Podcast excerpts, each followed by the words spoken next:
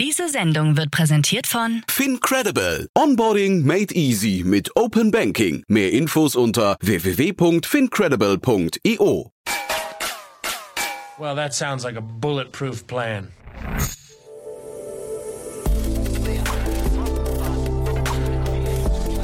Startup Insider Daily. Bulletproof Organization. Perspektiven und Best Practices zum Aufbau gesunder Unternehmen. Guten Tag und herzlich willkommen beim Startup Insider Daily. Am Mikrofon ist Jana Kramer und ich begrüße euch herzlich zur Nachmittagsausgabe mit der Rubrik Bulletproof Organization. Wie funktionieren gesunde Organisationen und Unternehmertum? Dieser Frage stelle ich mich in meinem Podcast The Bulletproof Organization. Jeden zweiten Montag werden wir verschiedene Sichtweisen von Investoren, Gründern und Mentoren zum Thema gesunder und erfolgreicher Unternehmensaufbau zusammenbringen. Wir liefern Insights über den facettenreichen Gründeralltag und Best Practices im Umgang mit persönlichen und organisatorischen Herausforderungen und Konflikten. In der heutigen Folge spreche ich mit Anna Ott, Vice President People von HV Capital über den Baustein Kultur. Ihr erfahrt in der Folge, wie eine gesunde Kultur aussieht und wie sie sich von einer kranken abgrenzt, warum sie so wichtig ist für den Unternehmenserfolg und was Gründern dabei hilft, eine gesunde Kultur aufzubauen. Abschließend gibt Anna uns auch noch ein paar Tipps zum Umgang mit schwierigen Gesprächen. Jetzt wünsche ich viel Spaß beim Reinhören. Werbung Hi, hier ist Nina aus dem Content-Team von Startup Insider. Vielleicht hast du es ja schon gehört, wir haben endlich neben unserem Hauptkanal Startup Insider nun auch separate Kanäle für unsere verschiedenen Formate eingerichtet. Wenn du zum Beispiel nur unser tägliches Nachrichtenupdate Startup News hören möchtest, kannst du ab jetzt ausschließlich den Startup News Kanal abonnieren. Gleiches gilt für Investments und Exits, Startup Spotlight und alle anderen Formate, die zukünftig kommen werden. Die volle Ladung Startup Insider, also alle Formate, gibt es natürlich weiterhin hier auf dem Hauptkanal. Also, um die einzelnen Kanäle zu abonnieren, besuche jetzt startupinsider.de/slash insider. Wir sehen uns auf deinem Lieblingskanal. Startup Insider Daily. Bulletproof Organization. Heute zu Gast bei mir ist Anna Ott. Anna Ott hat bereits vor 22 Jahren den Einblick oder den Einstieg in den HR-Bereich geschafft und ist heute bei mir zu Gast, um darüber zu reden, was eigentlich eine gesunde Kultur ausmacht und wie Startups schon von Anfang an die richtigen Steine setzen können, damit der HR-Bereich richtig auf, aufgebaut wird. Und ähm, ja, heute arbeitet Anna Ott bei HV Capital und betreut da über 70 Startups im HR-Bereich. Anna, schön, dass du da bist. Schön, dass ich da sein kann. Ein schönes Thema, das du dir da ausgesucht hast. Ja, total. Wir werden auch gleich merken, warum. Vielleicht erste Frage an dich. Was verstehst du denn unter überhaupt erstmal unter dem Thema Kultur? Oh, das ist schon eine sehr gute und komplexe Einstiegsfrage, weil es so vermeintlich einfach ist, wie es dann doch vielleicht komplex sein kann. Und ich würde sagen, eine Kultur ist bestenfalls das, was man spürt, weil es ganz viel ausmacht, wie wir miteinander umgehen in einer Organisation. Also was sind implizite Regeln, was sind so Hygienesachen, Routinen, respektvolles Miteinander. Also so wie wir den Arbeitsalltag erleben. Das ist vor allen Dingen, dass die Kultur wahrgenommen wird. Und ich glaube, so sollte man vielleicht auch über Kultur nachdenken und das gar nicht so abstrahieren. Natürlich kann ich Kultur beeinflussen durch Dinge, die ich als Führungskraft oder Gründerin nur beispielsweise über Artefakte, die ich schaffe. Also was sind so Value Statements, Poster an der Wand, was sind vielleicht so ähm, Meeting-Routinen, die wir haben, Events, die wir machen und so Sachen. Wie führe ich? Aber eigentlich, wenn man es mal ganz profan runterbricht, ist es das, wie ich mit Menschen umgehe. Und dann ist es wieder ganz viel gesunder Menschenverstand. Und dann ist es gar nicht so die Slogans an der Wand, sondern und auch nicht die Konzepte, die ich vielleicht ausrolle, über die ich möglicherweise natürlich unterstützen kann. Aber es ist vor allen Dingen das, wie ich den Mitarbeitern das Gefühl gebe, wie sie integriert, inkludiert sind, wie sie Teil der Organisation sind und wie ich über sie, ihren Wert nachdenke. Ähm, das ist, finde ich, ganz viel dieses Thema Kultur. Ich weiß, das ist nicht so die einfachste Antwort auf deine Frage, aber wir können ja gerne doch mal tiefer reingehen. Ich wollte gerade sagen, es ist ja auch ein sehr, sehr breites Thema, muss man dazu einfach sagen. Ähm, jetzt hast du äh, sehr, sehr stark die Führungsperspektive angesprochen. Wer ist denn generell so beim Thema Kultur? Welche Personen tragen dazu bei? Ähm, weil sicherlich auch die Mitarbeiter eine große Rolle spielen. Was sind da so deine Erfahrungen? Es gibt ein schönes Statement von einem Gründer, den ich, glaube ich, gar nicht zitieren kann, aber ich kann es dir schicken, dann kannst du es im Zweifelsfall auch nochmal äh, durch die Comments verbreiten, dass so ein bisschen Kultur das ist, was ich äh, erlaube, was ich befördere und was ich toleriere oder auch vielleicht abstrafe. Ne? Und ich glaube, man in diesem Kanon bleibt, dann hat jeder die Chance, die Kultur zu beeinflussen. Vor allen Dingen aber die Leute die Chance, die auch Entscheidungen treffen können, die vielleicht auch mal zu Konsequenzen sind. Ich will sagen, wenn zum Beispiel eine Mitarbeiterin oder ein Mitarbeiter sich äh, entgegen sozusagen dem, dem Haltungskodex im weitesten Sinne verhalten hat und es gibt Konsequenzen, dann ist das ein Marker für, wie wird Kultur wahrgenommen von den anderen Leuten. Das hat einen Strahleffekt. Ne? Es hat aber auch einen Strahleffekt, wenn ich überlege, wen ich einstelle und wen ich vielleicht auch nicht einstelle, mit welchen Kunden ich zusammenarbeite. Welchen. All diese Sachen zeigen ja Haltung und Haltung zeigt Kultur und Haltung zu bestimmten Entscheidungen ist immer kulturbildend und kulturfördernd. Und deswegen, ich glaube, jeder, der ein oder eine, ein Näher oder ein Entscheider ist in einer Organisation, kann wahrscheinlich Kultur mitprägen und tut es vielleicht auch an vielen Stellen schon und es oder ihr bewusst ist. Und ich glaube, dass man eigentlich das mehr in dem Bewusstsein rücken sollte. Gerade in den Zeiten, in denen wir jetzt uns navigieren, können wir auch nochmal tiefer reingehen, was ich da so für, für einen Blick habe. Aber ich glaube, jetzt gerade sendet man wahrscheinlich viel mehr Signale, als man sich so bewusst ist. Und da wäre ich sehr vorsichtig an manchen Stellen, weil die überall sind, die Signale. Das ist, äh, das ist sehr, sehr spannend, was du da ansprichst. Ähm, weil ich das immer so wahrgenommen habe, man, man sieht dann so, ähm, ich sag mal, vielleicht auch manche Menschen, die sich so ein bisschen ärgern an manchen Tagen. Ähm, und da denkt man sich so, okay, irgendwie stimmt die Kultur hier gerade nicht so. Ähm, aber dass das eigentlich ein Indikator dafür ist, das so zu sehen, dass die Kultur ganz anders äh, erkannt wird, ähm, das ist auch nochmal ein sehr, sehr spannender Fakt. Wie kann ich denn ähm, meine, ich sag mal auch als Führungskraft, meine, meine ähm, ja, Antennen ausbauen? Beziehungsweise hast du da einen Tipp, wie kann ich da äh, offen für sein, diese Dinge auch wirklich wahrzunehmen? Ja, so wie ich das, ich hole noch mal einen Schritt weiter aus. Ne? So wie ich das mit vor allen Dingen jungen First-Time-Founder, wenn man so möchte, bespreche, ist, ähm, so wie ihr euren Führungsstil findet, werdet ihr auch sozusagen die Kultur prägen von Anfang an. Und ich glaube, das kann man sehr bewusst tun und auch mit sehr viel Reflexion oder man kann es eben nicht tun. Man kann einfach hardcore auf so einen Execution-Modus gehen, wie das natürlich so Venture Capital finanzierte Startups auch gerne mal sind oder sein sollen.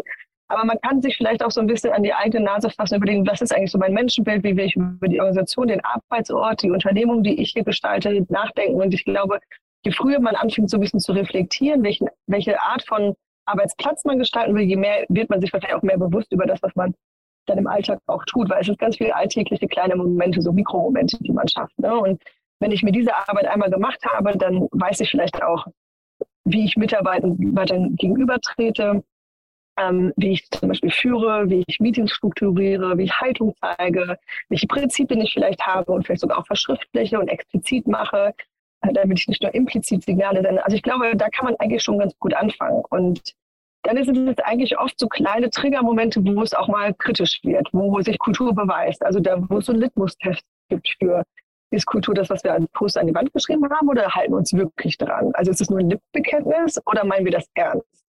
Ähm, und das sind ja vielleicht Momente, wo es um eine kritische Entscheidung für oder gegen eine Mitarbeiterin oder einen Mitarbeiter geht.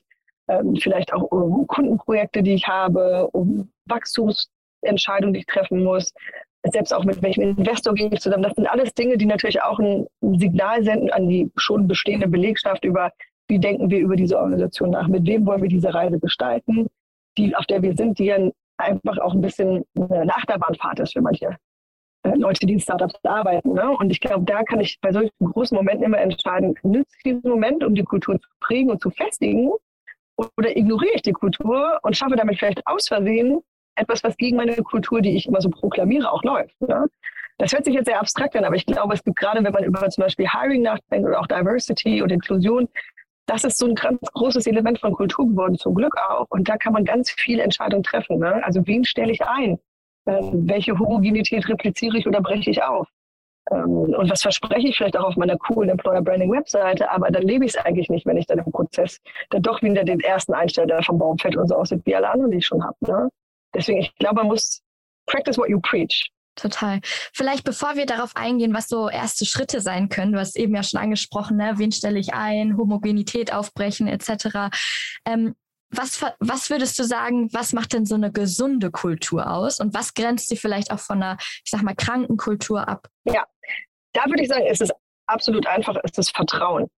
Also wenn man darauf mal einen Moment verweilt und drauf rumdenkt, was ist für einen selber Vertrauen, wie spüre ich Vertrauen, wie zeige ich Vertrauen, wie gebe ich Vertrauen, dann wissen wir eigentlich ganz viel. Es ist ja zwischenmenschliches Zusammensein und sich sicher fühlen. Und ich fühle mich sicher in der Interaktion mit anderen Menschen, wenn ich das Gefühl habe, ich kann dieser Person vertrauen.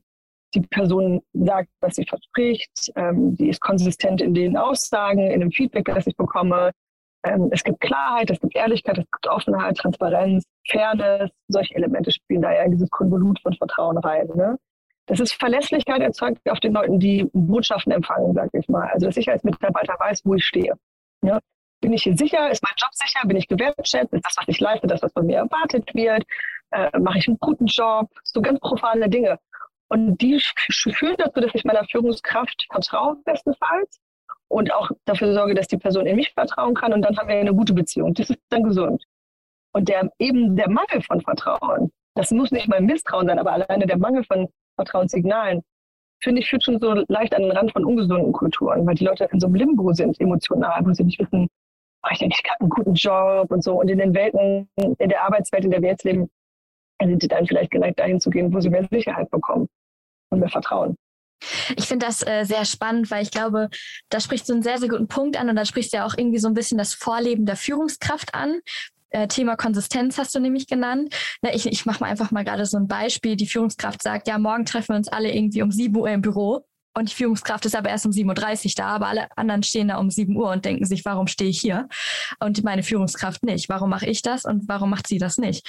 Und ähm, wie, ja, wie kann, kann das abgegrenzt werden? Das, das klingt ja schon fast so ein bisschen, ich sag mal, da, da steckt ja schon so ein bisschen Vertrauensbruch fast drinne, obwohl das nur so eine Kleinigkeit schon fast ist, ne? Ja, ich glaube, man muss da auch wieder schauen, welche Art Führungskraft möchte ich sein? Und bin ich die Führungskraft, die sagt, was sie verspricht, oder bin ich auch die Person, die zwar was sagt, aber was anderes dann tut? Und das kann ich mal machen, weil es sicherlich auch einen guten Grund gibt, dass das mal so ist. Aber wenn ich das immer wieder mache, dann erzeuge ich natürlich damit durch diese Vorbildfunktion und diese Autoritätsrolle, die ich nun mal einfach habe, ähm, erzeuge ich dann natürlich ein gewisses Verhalten, an die sich die Leute gewöhnen. Also man unterschätzt, also viele Gründer habe ich das Gefühl, unterschätzen so ein bisschen, dass das, was sie vorleben, spiegelt sozusagen in der Organisation wiedergespiegelt wird. Und äh, das kann gut wie schlecht sein übrigens. Das kann ja toll sein für sehr klare Regeln, klare Strukturen, auch Unternehmen, wo sehr intensiv an Sachen gearbeitet wird und wo sehr auf Qualität zum Beispiel geachtet wird. All diese Dinge. Und das kann aber auch genauso toxisch sein, weil alle das ganze Wochenende im Büro sind und immer auf E-Mails sofort reagieren man so eine Performance-Kultur hat, wo die Leute einfach nur so ausgebotet, äh, ja, ausgebotet werden und so.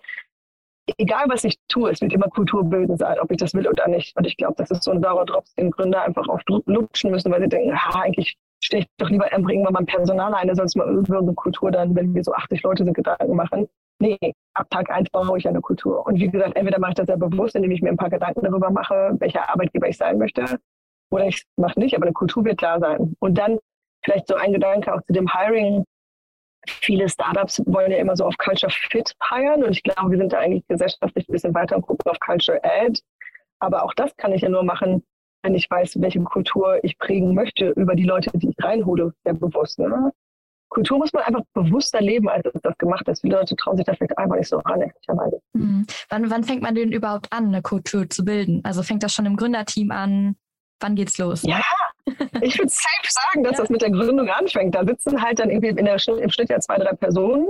Und wenn die sich vielleicht am Anfang mal in Ruhe überlegen, wer sie eigentlich sein wollen, ihre Rollen, ihre Haltung zu Themen ähm, und ihre gemeinsamen Prinzipien, das muss jetzt nicht so ein Wertekanon sein, ne? aber es kann ja schon sein, so was ist, was ist vielleicht auch nicht kompromittierbar in unserer Gruppe dann ist das der erste Schritt Richtung Kulturarbeit. Man muss das gar nicht so groß aufzäumen. Ich glaube, da muss man einfach jeden Tag ein bisschen ein Ohr drauf haben. Und man merkt das ja auch. Wir kennen das alle, wenn wir durch Startups gehen. Ich bin ja jetzt wieder auch häufiger in den Büros bei den Startups.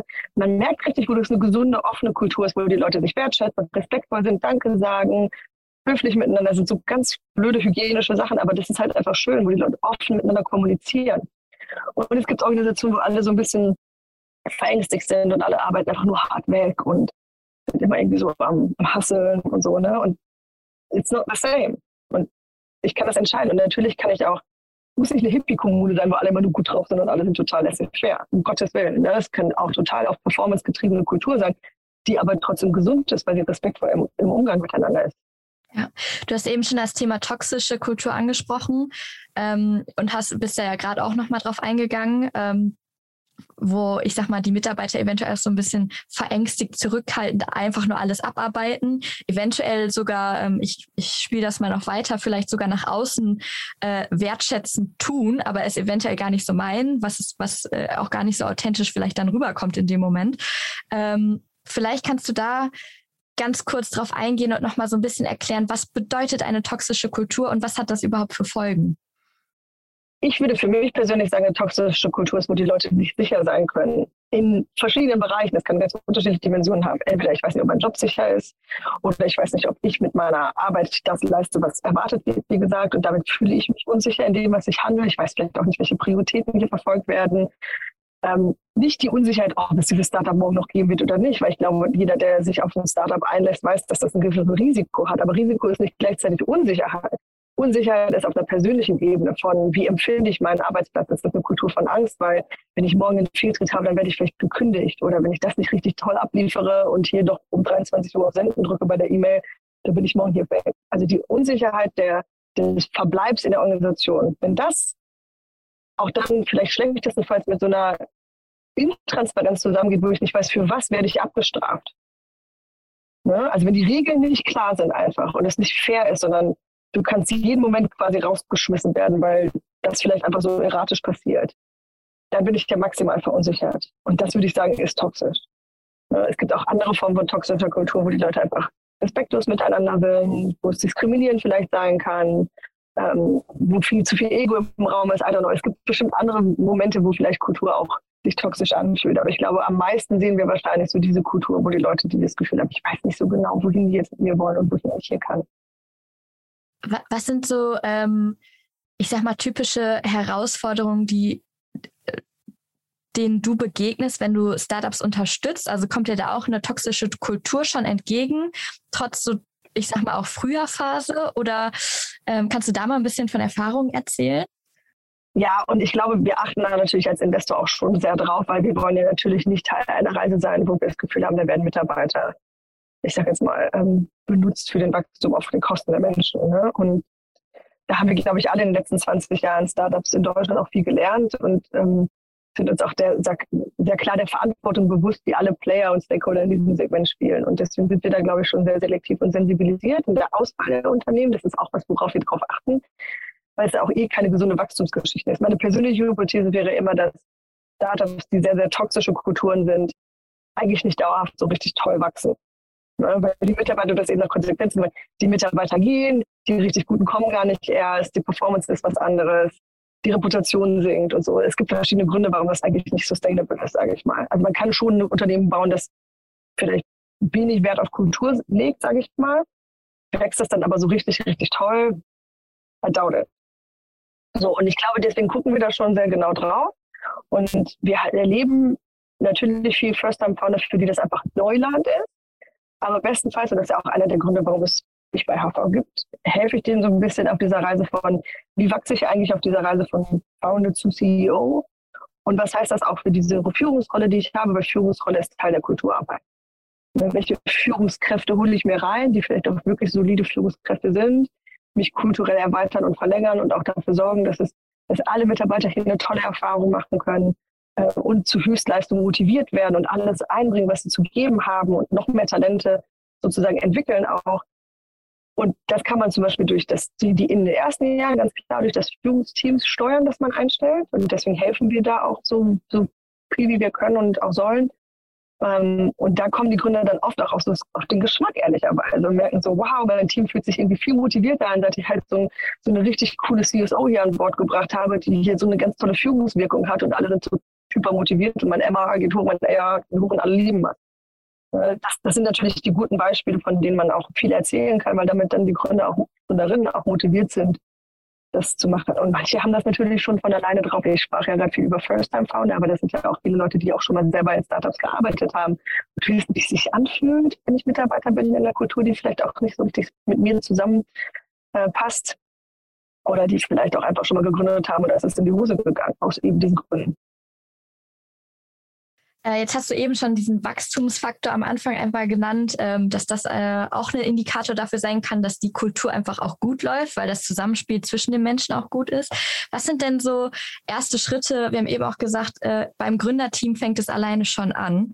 Was sind erste Schritte, die Gründer tun können, um quasi ja auch Wachstum zu zeigen, beziehungsweise diese Kultur zu fördern, die Richtung Wachstum geht? Ja, ich glaube, das also ein Signal, das man auf jeden Fall immer senden kann, ist, dass man an sich selbst arbeitet und dass man über sich selbst nachdenkt. Ne? Und ich glaube, das ist eigentlich ein, ein unglaublich starkes Signal. Heißt du Thema Selbstreflexion des Gründers ja, selber? Ne? Also mhm. Ich glaube ja an die unendliche Kraft von Coaching.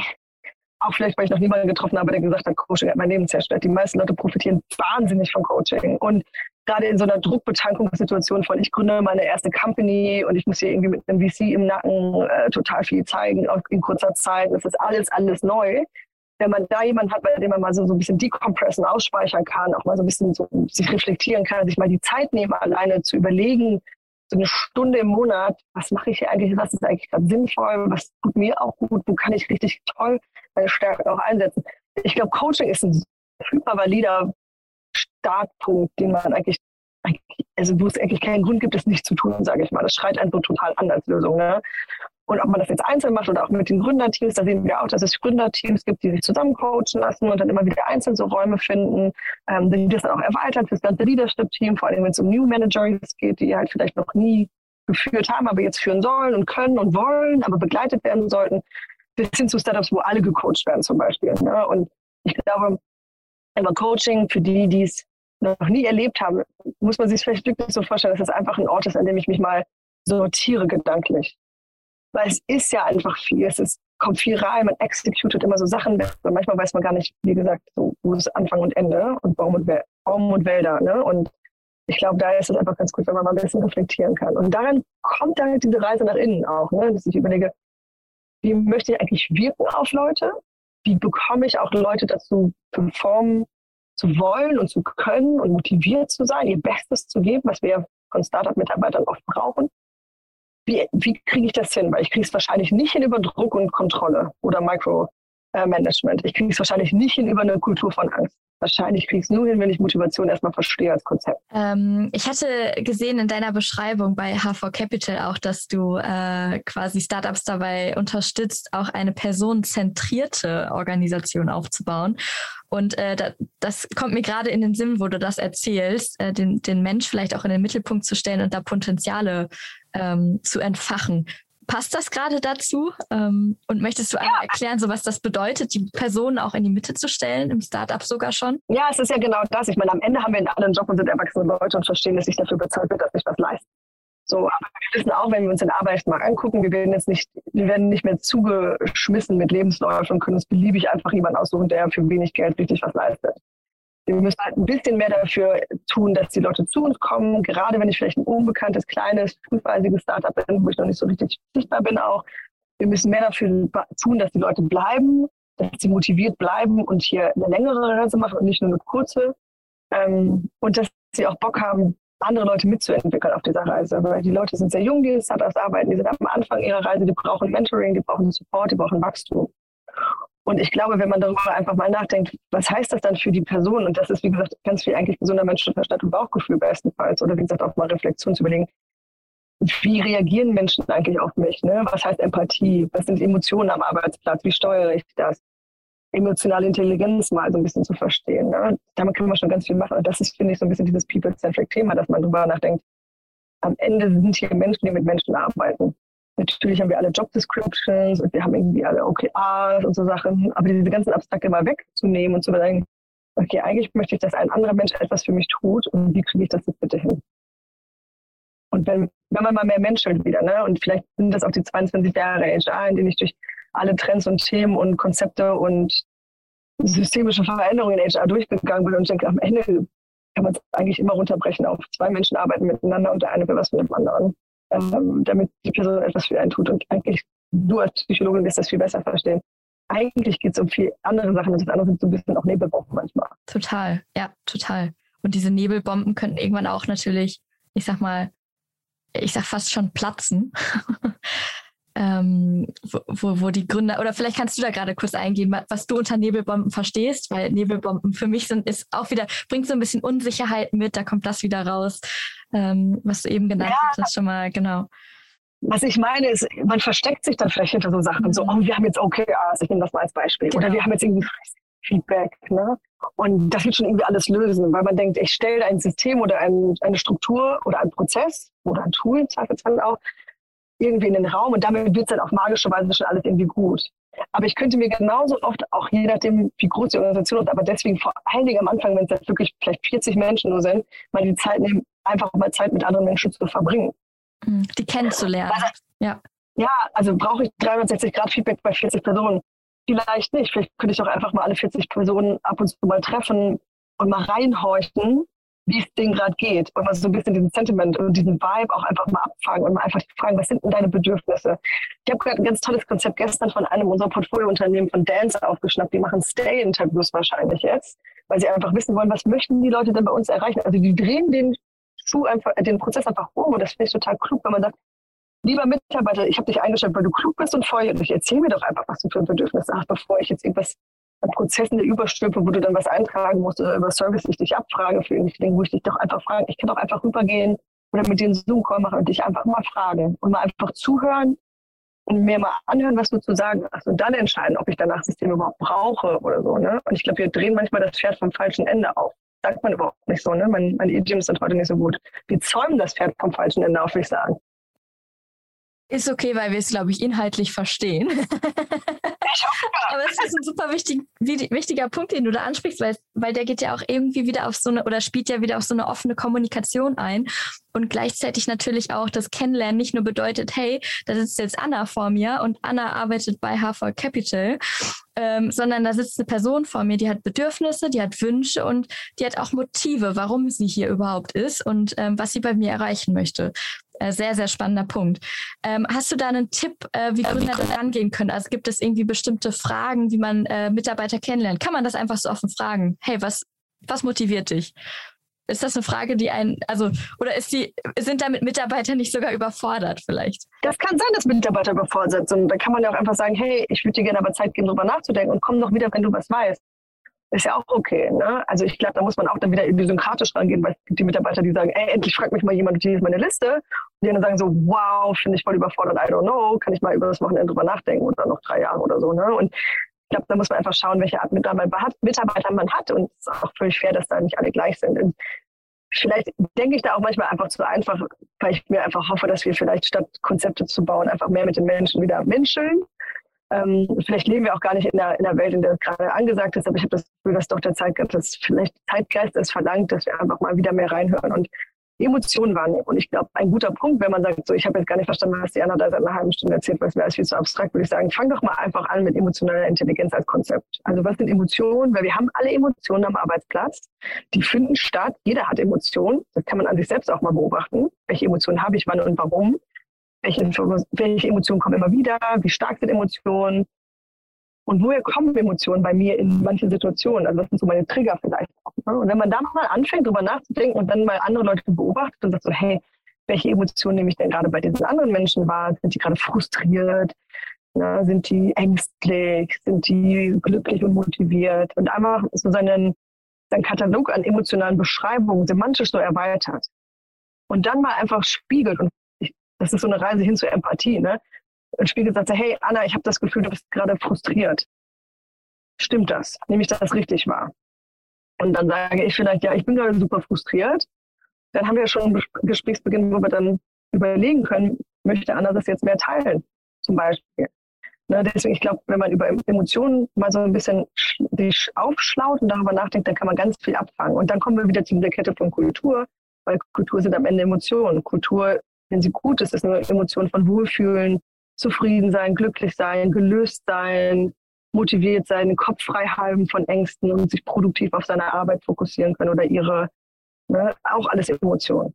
Sehr sehr spannend. Äh, gerade dieser Vorgang, also ich, ich wiederhole ihn einfach gerade nochmal, bei sich selber erstmal anzufangen und zu schauen, okay, wie was sind überhaupt meine Emotionen in welchen Situationen? Also bei mir selber erstmal anzufangen, wahrzunehmen und diese in, äh, ja, emotionale Intelligenz äh, aufzubauen und dann auch aber andere zu beobachten und das bei anderen wahrzunehmen und sie dann zu spiegeln oder beziehungsweise sie dann darauf anzusprechen auch und zu sagen, hey, ich habe das Gefühl, ähm, dass du gerade so und so drauf bist. Ähm, ist das richtig? Möchtest du darüber sprechen, dann auch das Angebot zu geben, darüber zu sprechen, aber auch Nein sagen zu können als Mitarbeiter dann in der äh, Situation, baut ja dann auch wieder das Vertrauen irgendwo auf, ne? Und äh, fördert total die offene Kommunikation, wie du gerade sagst, das Wohlgefühl. Also ein sehr, sehr spannender Punkt. Ähm, ich frage mich jetzt, ähm, wie das Thema Emotion vielleicht auch noch weiter eingesetzt werden kann, gerade wenn es so Richtung kritische ähm, Situationen kommt, wie beispielsweise ein Kündigungsgespräch. Ähm, wie würdest du da vorgehen? Ich frage dich einfach mal ganz offen, weil ich glaube, das ist eine sehr große Herausforderung, überhaupt erstmal jemand, also überhaupt erstmal zu sagen, ich muss diesen Menschen jetzt kündigen. Und dann auch, ähm, ich sag mal, wie kann ich mich als Gründer gut vorbereiten für dieses äh, Kündigungsgespräch? Ähm, muss ich vorher schon auf den Mitarbeiter zugehen und schon mal so leicht, ähm, ja, ich sag mal, Feedbackgespräche suchen? Ähm, wie, wie würdest du da dran gehen? Was, was spielen Emotionen für eine Rolle? Ja, auch da wieder, das ist ein sehr intensiver Emotionsmoment, wenn man es mal so beschreiben wollen würde. Ich würde sagen, es gibt ja verschiedene Gründe, warum wir kündigen und vielleicht nehmen wir einfach mal einen Fall als Szenario raus, wo man sagt, man muss sich vielleicht von einer Person trennen, weil die Leistung nicht stimmt oder weil wir als Gründerteam feststellen, wir brauchen jemand anders auf dieser Rolle. Wir brauchen zwar die Rolle, aber die Person und die Rolle ist vielleicht nicht so die ideale Besetzung. Und oft ist es ja eigentlich so, dass die Menschen das auch wissen. Also oft ist ja dann zum Beispiel ein Mangel an positiver Bestärkung, ein Verständnis davon, so, oh, ich glaube, ich arbeite hier gerade in einem Job, wo ich nicht so richtig positiv bestärkt werde. Deswegen vielleicht mache ich den Job ja gar nicht so gut. Oft checken die Leute das ja, die sind ja gar nicht da so naiv. Ähm, selten überrascht meine Mitarbeiter dann mit so einem Feedback. Ähm, es sei denn, dass Selbst- und Fremdbild gehen krass auseinander, was auch eine andere Art von Problem sein kann. Aber oft haben die Leute ja schon ein Gespür dafür, dass sie vielleicht nicht so, so angekommen sind ne? und nicht so performen, wie man es gerne hätte. Man ist ja da eigentlich auch relativ stumpf in den Signalen, die man vorher schon geschickt hat. Ne? So, und dann, ich würde sagen, wenn man kann, würde ich solche Gespräche eher früher als später suchen, um die Situation aufzulösen, weil es sonst einfach so eine Frustspirale ist, die sich nach unten zieht. Natürlich gibt es manchmal betriebswirtschaftliche Gründe, warum man nicht sofort jemanden rausnimmt. Wenn das möglich ist, würde ich sagen, lieber, lieber früher als später, um das einfach noch in einem Guten auch zu beenden. Und ich glaube, natürlich macht es Sinn, wenn man vorher den Leuten das schon mal so ein bisschen spiegelt und sagt so, hey, eigentlich wäre das meine Erwartung an das Ergebnis dieser Rolle, das ist aber das, was du leistest ich gebe dir aber noch mal ein bisschen Möglichkeiten, das besser zu machen oder was brauchst du, um besser zu machen. Und dann hat man meistens ja so Intervalle, wo man die Leute mal schon so ein bisschen angezählt hat, sage ich mal. Wo man sagt so, hey, Erwartung und Leistung geht nicht so richtig überein. Und dann checken die Leute auch schon, dass sie entweder mehr Gas geben müssten, aber wenn sie es nicht können, dann ist es vielleicht auch so. so. Und ich glaube, ein gutes, und das ist jetzt auch ganz meine persönliche Meinung, ich glaube, ein gutes Kündigungsgespräch ist eigentlich ein sehr kurzes. Ich glaube, ein gutes Kündigungsgespräch nimmt einfach wahr, dass es ein Schock ist in dem Moment, in dem die Botschaft ausgesprochen wird und klar im Raum steht, auch wenn es vorher schon geahnt wurde. Aber dann ist es halt da. Ne? Und dann ist es, wird es auch nicht zurückgenommen. Das und heißt, ich glaube, ich dass. Sorry, das heißt, ich gehe auch als Gründer sozusagen nicht da rein und sage erstmal, hey, äh, wie nimmst du dich denn überhaupt als Mitarbeiter wahr, sondern ich komme direkt auf den Punkt und sage, hey, es passt leider nicht für uns. Ähm, wir müssen jetzt darüber sprechen, wie du aus dieser Organisation austrittst ist ja wie Schluss machen, ne? Und ich kann natürlich hingehen und sagen so, hey, bist du eigentlich noch glücklich? In der Hoffnung, dass du nur sagst, dass du nicht glücklich bist, dann würde ich dir sagen, dass ich auch schon lange nicht mehr glücklich bin und so. I don't know. Mein persönlicher, mein persönlicher Weg wäre zu sagen, lieber, keine Ahnung, Peter, wir hatten ja schon ein paar Mal gesprochen, wir haben entschieden, dass wir uns von dir trennen wollen. Damit hat man so den Elefanten aus dem Raum erstmal so klar in den Raum gestellt und dann ist eigentlich klar, okay, dies ist ein Beendigungsgespräch. Und da braucht dann auch niemand mehr sich verteidigen, rechtfertigen oder versuchen noch zu betteln oder irgendwie Wege zu finden, wie man das doch noch so, sondern es, es man weiß, es ist jetzt schon eine Entscheidung, Entscheidung ist da und zu der steht man. Und dann lässt man vielleicht auch einfach mal diese Emotionen im Raum, wenn man emotional intelligent ist und die Leute vorher so ein bisschen einschätzen kann, dann weiß man, wie sie vielleicht reagieren in dem Moment. Deswegen kann man da vielleicht auch schon so ein bisschen dann einsteuern, weil manche Leute sind dann erstmal so im Schock und sagen, ich muss jetzt erstmal nach Hause, für mich bricht gerade eine Welt zusammen. Und Leute sagen so, hey, ich bin jetzt hier total aggressiv deswegen und keine Ahnung. Aber wenn man die Person wahrscheinlich gut emotional lesen kann, dann weiß man, wie sie vielleicht reagiert in der Sekunde. Und dann würde ich auch einfach den Raum lassen, dass es auch mal emotional sein darf. Ähm, würde vielleicht auch, wenn das zu mir authentisch passt, auch Mitgefühl äußern und sagen, hey, es tut mir leid. Ich muss dann aber auch so meinen, es tut mir leid, dass es so ist. Oder wir hätten uns auch anders gewünscht, dass deine, äh, auch gewünscht, dass deine Reise anders bei uns ist, aber es ist, wie es ist. Und das vielleicht auch wirklich dabei fast erstmal belassen, weil die Leute dann erstmal diesen Raum auch brauchen, um diese Emotionen zu verdauen. Und dann diese ganzen Formalitäten von was heißt das jetzt konkret zu Wahlen, bla bla bla, Urlaubstage und so, das würde ich dann danach irgendwie lagern. Also zeitnah aneinander, aber vielleicht nicht notwendigerweise so. Und äh, im Zweifelsfall übrigens bitte immer mit einem Arbeitsrechtler, also Arbeitsjuristen konsultieren und das ordentlich machen und sauber und respektvoll machen, aber eher kurz und nicht. Und ein letzter Tipp vielleicht. Ich erlebe oft, dass in solchen Gesprächen immer so tausend Gründe gefunden werden, warum das jetzt so ist. Und hast du das nicht gemacht und da wollten wir das noch und da haben wir so mein Bauchgefühl, meine Menschenkenntnis sagt, wenn man tausend Gründe hat, dann hat man einen, den man nicht erzählt. Und oft gibt es eigentlich so einen. Und dann soll man den vielleicht auch ehrlicherweise sagen.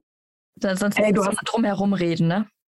Ja, die Leute sind ja nicht doof, die checken ja, dass du eigentlich dann die ganze Zeit nur versuchst, äh, irgendwelche Sachen zu, äh, zu man steckt das so aufeinander. Je mehr ich finde, je klarer wird dir wahrscheinlich, dass ich dich doof finde. Nee, ich kann auch einfach sagen, hey, das passt zwischenmenschlich nicht. Wir kommen nicht auf einen Nenner.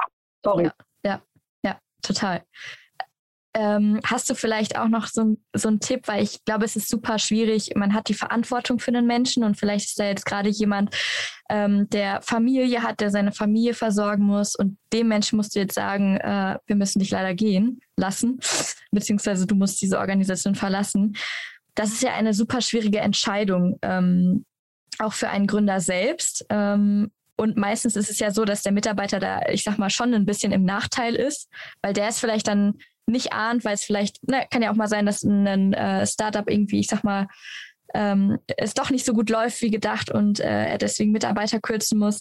Ähm, vielleicht auch da nochmal äh, einen, einen kleinen Tipp von dir.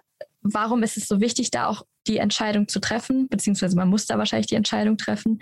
Aber wie kann man da in das Gespräch gehen? Ja, also die letzten zweieinhalb Jahre, die ich ja bei HV bin, ähm, haben natürlich viele Momente gehabt, wo wir mit Startups über solche Dinge gesprochen haben. Und ich glaube, das ist was, was sich quasi quer durch die Wirtschaft zieht, nicht nur Startup-spezifisch ist, aber wir haben alle gesehen, medial auch breit geschlachtet, äh, wo es Entlassungswellen gibt und wo es vielleicht noch mehr geben wird und Rezession und so Sachen. Also im besten Fall, wenn es jetzt wirklich so eine Entlastungswelle ist, wo man sagt, wir müssen jetzt mal ein paar Leute aus von der Payroll nehmen, weil wir jetzt das nicht mehr leisten können, sie zu behalten.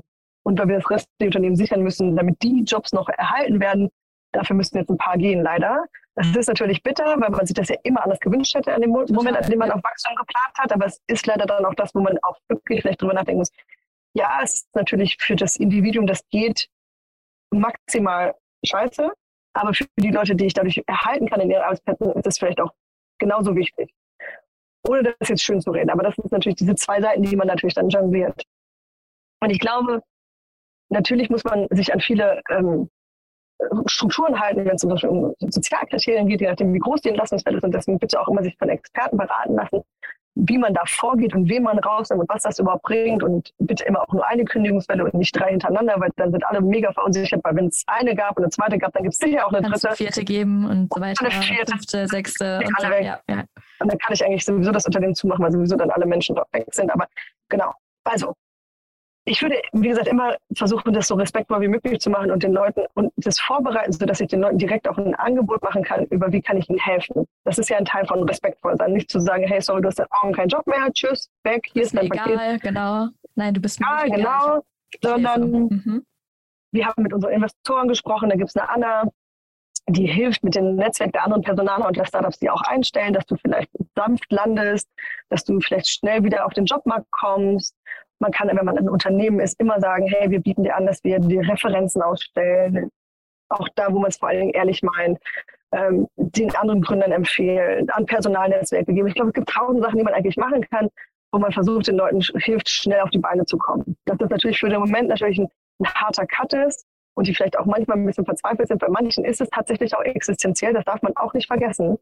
Aber dass man versucht, schnell die wieder in, in Lohn und Brot zu bekommen, damit das Leben für sie auch weitergeht. Und da kann man ja in diesem ganzen Startup-Netzwerk, das ja incestuös eng verflochten ist, man findet ja eigentlich immer ein paar Startups, die doch noch Leute einstellen und wenn das tolle Talente sind, die man weiterempfehlen kann und denen so ein bisschen helfen. Und das finde ich eigentlich auch, was auch Verantwortung als Arbeitgeber so ein bisschen zeigt. Ne? Tue ich das und mache ich so ein bisschen extra? Oder sage ich einfach nur, hier ist Tschüss, dann, hier ist deine Kündigung, Tschüss. Die meisten Startups haben das aber echt so gut verstanden und machen das auch inzwischen, finde ich, extrem gut. Also leider haben ja ein paar Gründer tatsächlich und Gründerinnen ein bisschen Erfahrung gesammelt und das ist ja manchmal dann auch sowas hilfreich. Ja, total. Ja. Ähm, das ist äh, ein schöner Weg auch, denn da wieder steht der Mensch irgendwie im Mittelpunkt, äh, wo man nicht sagt, hey, du bist nur ein Mittel, damit wir irgendein Ziel erreichen, sondern äh, wir sehen dich als Person und helfen dir auch äh, weiterhin, auch wenn wir dich jetzt äh, kündigen müssen. Ähm, Jetzt haben wir die, ich sag mal, ne, ein sehr negatives Gespräch angesprochen. Lass uns doch jetzt so zum Abschluss noch einmal ganz kurz darauf eingehen. Wir hatten äh, am Anfang auch gesagt, dass ähm, das Thema Hiring auch sehr, sehr viel auf die Kultur einzahlen kann. Was sind denn so die besten Tipps von dir zum Thema Hiring? Also wenn ich jetzt auf die Suche gehe, erstmal, wann weiß ich, wen ich suche? Mhm. Wie finde ich den richtigen oder die richtige? Ich glaube, das fängt immer an, dass ich mir sehr sauber Gedanken darüber mache und da bin ich total so ein Sucker for Scorecards, dass ich mir genau überlege, was brauche ich, also betriebswirtschaftlich überlegen, wofür gebe ich jetzt hier eigentlich Geld aus, damit es kein Impulskauf wird, sondern damit ich genau weiß, was sind eigentlich die Kriterien, nach denen ich entscheide, wofür, was ist die Erwartungshaltung an die Rolle, ne? und ich erkläre das vielen Gründerinnen und Gründern immer mit, es ist ähnlich wie wenn du im Product arbeitest oder im Tech-Team, du gehst ja auch nicht rüber und sagst, ich mir oben rechts auf der Webseite ein Button, der blinkt damit da irgendwie ein warmer Körper auf dem Stuhl sitzt, sondern ich habe ja irgendwie einen Grund. Ich schreibe eine Spezifikation und so kann man ja über eine Scorecard nachdenken und egal wie die vom Format aussieht, aber mal sauber runterschreiben und nicht eine Jobdescription anfangen, als erstes eine Stellenbeschreibung entwickeln, sondern erstmal überlegen, was brauche ich eigentlich? Welche Skills kaufe ich mir am Markt gerade ein? Welche Kapazität brauche ich, wie sieht das aus, wo kommt das her, woran messe ich das, wie baue ich einen Interviewprozess und so Sachen. Und das einmal sauber spezifizieren, weil wenn man diese, diese Arbeit vorne ein bisschen intensiver nach vorne lagert auch, dann spart man sich hinten ganz viel Friktion und Frust im Prozess, weil der schlechteste Prozess ist so Bullshit in, Bullshit out. Ne? Ich gehe rein und suche irgendwie einen Social Media Manager und dann hole ich irgendjemanden, der, weil der gut TikTok kann und ich ihn nett finde. Und das ist die Schwester von meinem Bruder und keine Ahnung was. Und dann weiß ich eigentlich gar nicht, wofür die Person arbeitet. Dann habe ich es aber auf der Payroll und kann auch gar nicht messen, ob die Person eigentlich gut ist. So, deswegen, ich würde immer versuchen, sehr klar zu überlegen, wofür will ich eigentlich Geld ausgeben. Und dann kann man eigentlich damit einen sehr guten Selektionsprozess bauen, auch einen sehr guten Prozess bauen in der Kandidatenansprache, vielleicht weil man sehr genau weiß, wo ich reingreife bei anderen Unternehmen, um jemanden vielleicht anzuwerben etc. Ich kann es auch sehr gut in der Stellenbeschreibung erklären, dann ist sie auch nicht so generisch, sondern ein bisschen mehr mit oder bei die Fisch sozusagen für den Kandidaten. Dann fühlen die sich auch besser angesprochen. So, und ähm, das würde ich auf jeden Fall, glaube ich, machen. Und ich würde, was ich immer schon angerissen habe, immer gucken, wenn ich jetzt inhaltlich weiß, was die Person können und tun soll, dann habe ich immer noch diesen menschlichen Layer. Dann habe ich immer noch dieses, wer passt jetzt in mein Team? Und ich glaube, es ist für viele Gründer, gerade am Anfang, super schwierig zu sagen, was ist so, so unsere Core Values, auf die wir so heuern. Was die aber alle eigentlich immer machen können, ist zu sagen, was wäre total toxisch für uns? Also was geht hier gar nicht? Und vielleicht so ein bisschen so Berlin-Berg kein Türsteher-Logik zu sagen, was kommt hier nicht rein? Also welche Turnschuhe dürfen nicht in den Club und dann ist der Raum offen für alle anderen Turnschuhe sozusagen. Ne? Also was lassen wir auf gar keinen Fall rein, weil das würde uns sozusagen hier eine toxische Kultur machen. Was ist sozusagen dieses No-Ask-for-Rule? Ne? Was ist für uns bäh? Wenn ich das definiere, dann kann ich gut negativ selektieren und dann gehen auch wahrscheinlich bei ein paar Kandidaten vielleicht die Red Flags an und sagen so, der kann das zwar, der oder die, aber ich weiß nicht, ob wir die haben wollen, die Person. Und ich würde dann nämlich den Raum aufmachen für Culture Ad. Entschuldigung. Ganz kurze Definitionsfrage, nämlich, weil du meintest gerade, es ist super schwierig äh, für Gründer selber schon die Core Values aufzustellen. Was ist denn das überhaupt? Ich finde Core Values das einfach Regeln der Zusammenarbeit. Und das ist bestenfalls Grenzen setzen zum, im Sinne von, was macht unsere Haltung aus gegenüber dem Markt, den Mitarbeitern, dem Wachstum, der Zusammenarbeit. Es ist eigentlich egal, in welche Richtung so ein Core Value kommt. Bestenfalls frühstückt es mehrere von auf einmal ab. Und es sagt mir, was ist drin, was ist draußen. Ich gebe mal ein Beispiel, das, glaube ich, mhm. ganz hilfreich Gerne. ist. Ähm, ist ein geklautes Beispiel. Ähm, wenn ich das richtig rückverfolge, gehört das zu einer Eco-Fashion-Marke aus, äh, aus Deutschland, Armed Angels. Einer der Core Values äh, ist, glaube ich, dort um, ähm, Go Green or Go Home das so stimmt oder nicht, oder ob das eine urbane Legende ist, I don't know. Aber ich finde Go Green, Go Home, ich bin Eco-Fashion-Label. Wenn man mal drüber nachdenkt, was heißt das? Das heißt, wir wissen, was ist grün, was ist gut. Und wir wissen, wo wir die Grenze setzen zu was ist nicht grün und das ist bitte nicht Teil der Organisation. Und dieser Core Value ist deswegen, finde ich, ein kluger Core Value. Und das ist übrigens ein Satz und kein Wort, nicht Performance, kein Core Value, sondern ein Satz, wo ich sage, was ist Teil von uns und was ist nicht Teil von uns. Und den kann ich anwenden als Richtwert für, wer wird ein Partner, wer wird ein Mitarbeiter, ähm, das kann ich im Zweifelsfall auch auf ganz viele andere Entscheidungen anwenden und dann ist es ein Core Value, der Sinn macht. Und da gibt es von dieser Klaviatur auch noch mehrere, die man benutzen kann. Aber es ist nicht Performance, sondern es ist eine klare Haltung zu Verhalten beispielsweise oder zu Geschäftsentscheidungen und da anwendbar. Und letzter Satz dazu, ich finde ein Core Value ist dann stark, wenn er ein bisschen wehtut, ihn einzuhalten. Das ist äh, sehr spannend, weil Go Green or Go Home, den könnte man doch eigentlich einhalten, oder nicht? Ist jetzt naja, der, der erste Gedanke. Ja, genau, aber wenn ich jetzt, sagen wir mal, ich bin Sustainability Startup, dann muss ich natürlich aufpassen, dass ich nicht Greenwashing mache bei manchen okay, Sachen. Und dann muss ich natürlich ja. bei manchen Sachen auch mal Nein sagen zu Sachen, die vielleicht umsatzfördernd wären oder super geile okay. Opportunity, mhm. aber die nicht in Line sind mit meinen Entscheidungen. Ne? Und ich glaube, wenn man sich da einfach selber mal am Anfang einer Gründerinnenreise als Team so überlegt, so was sind so nicht kompromittierbare Prinzipien, wo wir sagen so, ey, da ziehen wir die Grenze. Und das schreiben wir heute mal fest und das sind vielleicht nur drei Sachen in so einem kleinen Mini-Manifest, dass man sich einfach mal so gemeinsam klar wird, was ist auf jeden Fall Teil von dieser Reise und was ist nicht Teil der Reise. Gegen was wollen wir uns entscheiden? Und wie gesagt, negative Selektion ist immer einfacher. Das ist definitiv das, was wir nicht reinhaben wollen, auf egal was. Und damit fängt man vielleicht an. Und das wächst über die Zeit sicherlich. Ne? Aber es ist dann ein, das ist ein Kompass, den man anwenden kann für große Entscheidungen in der Organisation. Und das hat eine Strahlkraft für die Leute, weil es einfach Klarheit gibt. Am Ende ist es klar, es ist, das ist drin, das ist draußen, das ist die Linie und die kann jeder verstehen. Und wir können einmal definieren, in dem Fall, was ist Green. Und damit ist allen klar für alles, von welches Catering bestelle ich zum Event bis hin zu wen stelle ich ein, zu welchem Partner source ich heute. Und das gibt wiederum dem, ich sag, dem neuen Talent natürlich auch Sicherheit, ne? Wo wir eben schon drüber gesprochen haben. Ja. Ja. Spannend. Ja, weil es Klarheit gibt. Also genau, Klarheit. Klarheit ist genau. Sicherheit. Ja. Ja. Ähm, heißt, darüber mache ich mir vorab Gedanken. Jetzt habe ich ein Interview mit jemandem. Wie kann ich heraus, also wie weiß ich, der passt jetzt in meine Kultur, der passt jetzt zu den Skills und so weiter, die ich suche? Muss der überhaupt in die Kultur passen oder formt er sie vielleicht auch mit? Das nur als kleine Frage mitgestellt. Also ich, ich glaube, bestenfalls ist mir klar, dass jeder Mensch, den ich in die Organisation bringe, irgendwie die Kultur mitprägt. Manche machen das ein bisschen sichtbarer, weil sie auch vielleicht ein bisschen extrovertierter sind oder weil sie eine Führungsrolle haben, wo es auch mehr Strahlkraft hat und manche machen ein bisschen leiser oder aber irgendwie machen sie es ja alle, in dem, wie sie miteinander umgehen tagtäglich. Ähm, und ich finde, deswegen sollte man eigentlich bei jedem Hiring-Prozess immer darauf achten, so ist jemand hier gerade hilfreich für die Kultur, die wir vorhaben, oder halt eben toxisch. Ich würde, wie gesagt, immer negativ exkludieren, weil ich damit auch die Chance gebe, meine Kultur zu erweitern und zu bereichern und nicht auf so eine homogene Uniformität und Replikation dessen sozusagen hire. Die müssen nicht alle gleich sein, die müssen nicht alle irgendwie total die Performance-Kultur haben. Aber sie dürfen auch nicht so eine Kultur haben von, äh, ich schlecke hier mal so meinen Job weg. Ne?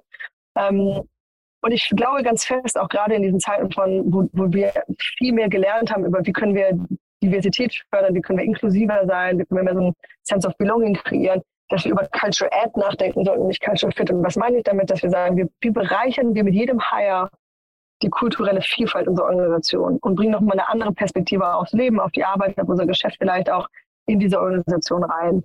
Und nicht einfach nur, dass wir Uniformität im Denken erzeugen, wo alle irgendwie dieselbe Kerbe immer schlagen, sondern dass wir dann, wir, wir reichern das Unternehmen an mit mehr Sichtwinkeln. Und das ist ja auch vielleicht kulturfördernd, weil dann einfach mehr Leute ihren Platz dort finden. Das ist ja auch ein kultureller Marker. Deswegen finde ich Culture Add wichtiger als Culture Fit. Ich würde aber sagen, es gibt eine Grenze in der genau gleichen Geschichte, nämlich wenn mir Inklusion wichtig ist, dann würde ich auch nur Leute einstellen, die auch meine Inklusion weiter fördern. Und das heißt auch, ich muss das vielleicht tatsächlich bei manchen Kandidaten und Kandidatinnen im Gespräch mal prüfen und denen sagen, hey, bei uns ist zum Beispiel ähm, Inklusion ein super wichtiger Teil unserer Kultur. Wie definierst du für dich Inklusion oder wie würdest du in dieser Rolle Inklusion fördern, wenn du Führungskraft bist beispielsweise? Das finde ich voll valides Gespräch, das man gut mal haben kann, um zu schauen, hilft mir diese Person bei unserer Reiserichtung mehr Vielfalt oder ist die Person eigentlich dagegen oder checkt die eigentlich gar nicht, was das bedeutet? Mhm. Sehr, sehr, sehr schön auch nochmal am Ende dargestellt, dass die Kultur auch nicht nur am Anfang einmal gesetzt wird, sondern sich dann auch natürlich erweitern kann. Culture Ad hast du gerade gesagt. Und damit würde ich gerade tatsächlich schon so ein bisschen zusammenfassen, was wir hier heute eigentlich alles besprochen haben, weil wir sehr, sehr, sehr, sehr viel besprochen haben. Angefangen von, was ist überhaupt eine gesunde Unternehmenskultur, wo es, ja, wo du direkt gesagt hast, ähm, Thema Vertrauen ist da sehr, sehr sehr, sehr wichtig. Und dann auch äh, weitergegangen sind, äh, wie schaffe ich überhaupt Sicherheit für meinen Mitarbeiter, offene Kommunikation, Wertschätzung. Das sind so Wörter, die gefallen sind wir uns dann auch noch mal das Thema angeschaut haben, wie gehe ich denn auch an ein Kündigungsgespräch dran und äh, an, ja, ich sag mal, kritische Entscheidungen und da auch mal ähm, als Gründer selbst seine äh, emotionale Intelligenz ähm, ja aufzubauen und dann natürlich auch ähm, im positiven Sinne die Organisation zu erweitern durch weitere Menschen und damit auch den Menschen wieder in den Mittelpunkt rücken. Ähm, Finde ich sehr, sehr schön. Mir hat es sehr, sehr Spaß gemacht. Habe ich erstmal irgendwas vergessen, Anna?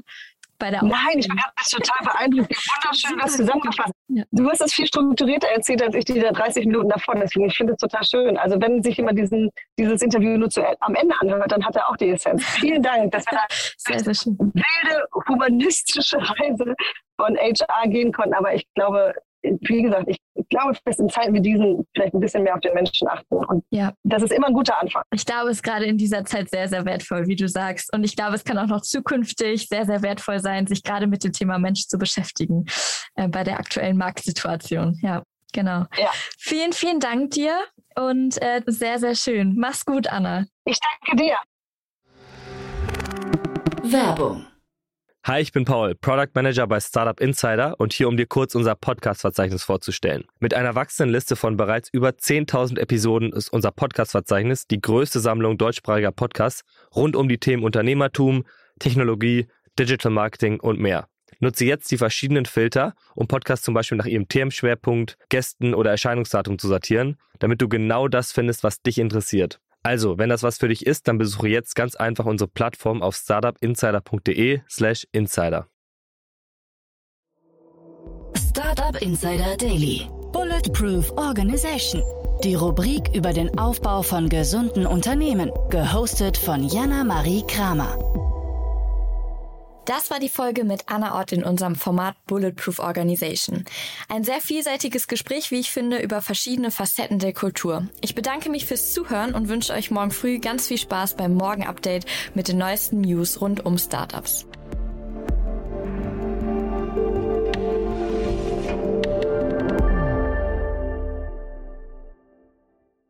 Diese Sendung wurde präsentiert von Fincredible. Onboarding made easy mit Open Banking. Mehr Infos unter www.fincredible.io.